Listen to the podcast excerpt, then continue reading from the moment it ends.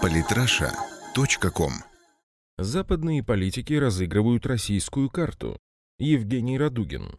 Саммит Большой Двадцатки уже принес кучу сюрпризов. На его полях отслеживается новый тренд, которого не было, скажем, на австралийском саммите организации. Общаться с Россией Владимиром Путиным теперь стало модным. Кто только не записался на встречу с президентом РФ на полях. От Оланда до британского премьера и саудитов. Что происходит? Кто теперь помнит об объявленной США изоляции России? Да и о какой изоляции вообще речь, если сам Обама в коридорах искал встречи с Путиным? Чуть ранее Российской Федерации, хоть и в похабной форме, но все же предложили вернуться в Большую Восьмерку. Тогда как всего год назад, в июне 2015-го, министр Канады Стивен Харпер выражал общую точку зрения. России нельзя позволить вернуться в Большую Семерку, пока президентом этой страны будет Владимир Путин. Прошел всего год, и весь европейский бомонд проявляет крайнее дружелюбие и желание вступить в диалог. Вряд ли Запад изменил свое мнение и собрался отменить нератифицированные ООН санкции. Просто у мидл-политиков Запада грядут выборы. Избиратель сегодня хочет безопасности, экономического процветания и политики во имя национальных интересов. И так сложилось за последний год, что многие европейцы связывают реализацию этих требований с Россией и ее лидером. Нет, Запад, конечно, не снимет санкции. И дело не в том, что Россия делает, а в том, чего она не делает. Россия не идет в кильваторе американской политики, она наращивает свое благосостояние и даже благодаря девальвации рубля значительно реструктурирует свою экономику, снижая зависимость от нефти. Видимо, поняв, что склонить на колени Россию не получится и осознав необходимость сотрудничества с ней, западные политики стали срочно наводить мосты. Например, та же Мэй, которая недавно грозилась нанести в случае чего по нашей стране ядерный удар, поддержала инициативу Польши по продлению антироссийских санкций санкций, а уже через час встречалась с Путиным. Они обсуждали вопросы безопасности и политики, обсудили перспективы создания открытой площадки для диалога. В итоге Мэй сказала,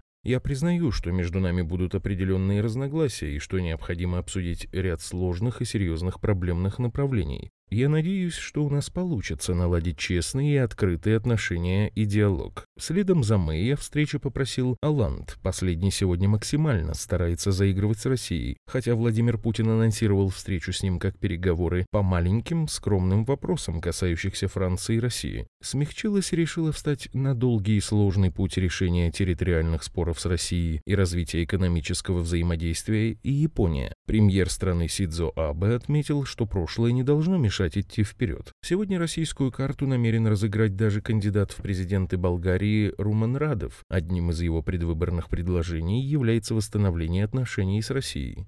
Болгария должна следовать своим интересам. Мы потеряли многое от того, что в той или иной степени объявили Россию врагом. Болгария не должна искать врагов, сейчас не то время, чтобы их наживать. Нам нужно искать партнеров, особенно в сфере экономики и торговли. Не стоит забывать, что Россия является крупным рынком, и у нашего бизнеса появился бы хороший стимул, если развивать эти отношения. Несомненные успехи России во внешней политике и устойчивость экономики не дали возможность американскому лобби расправиться со страной и забыть о ней. С нами, несмотря на все усилия США, все еще приходится считаться. А наша деятельность в сфере экономики вызывает любопытство. На саммите Большой Двадцатки глава КНР Си Цзиньпин открыто заявил, что заинтересован в процветании РФ как гарантии процветания самого Китая. Более того, он назвал Москву основным стратегическим партнером в сохранении суверенитета страны.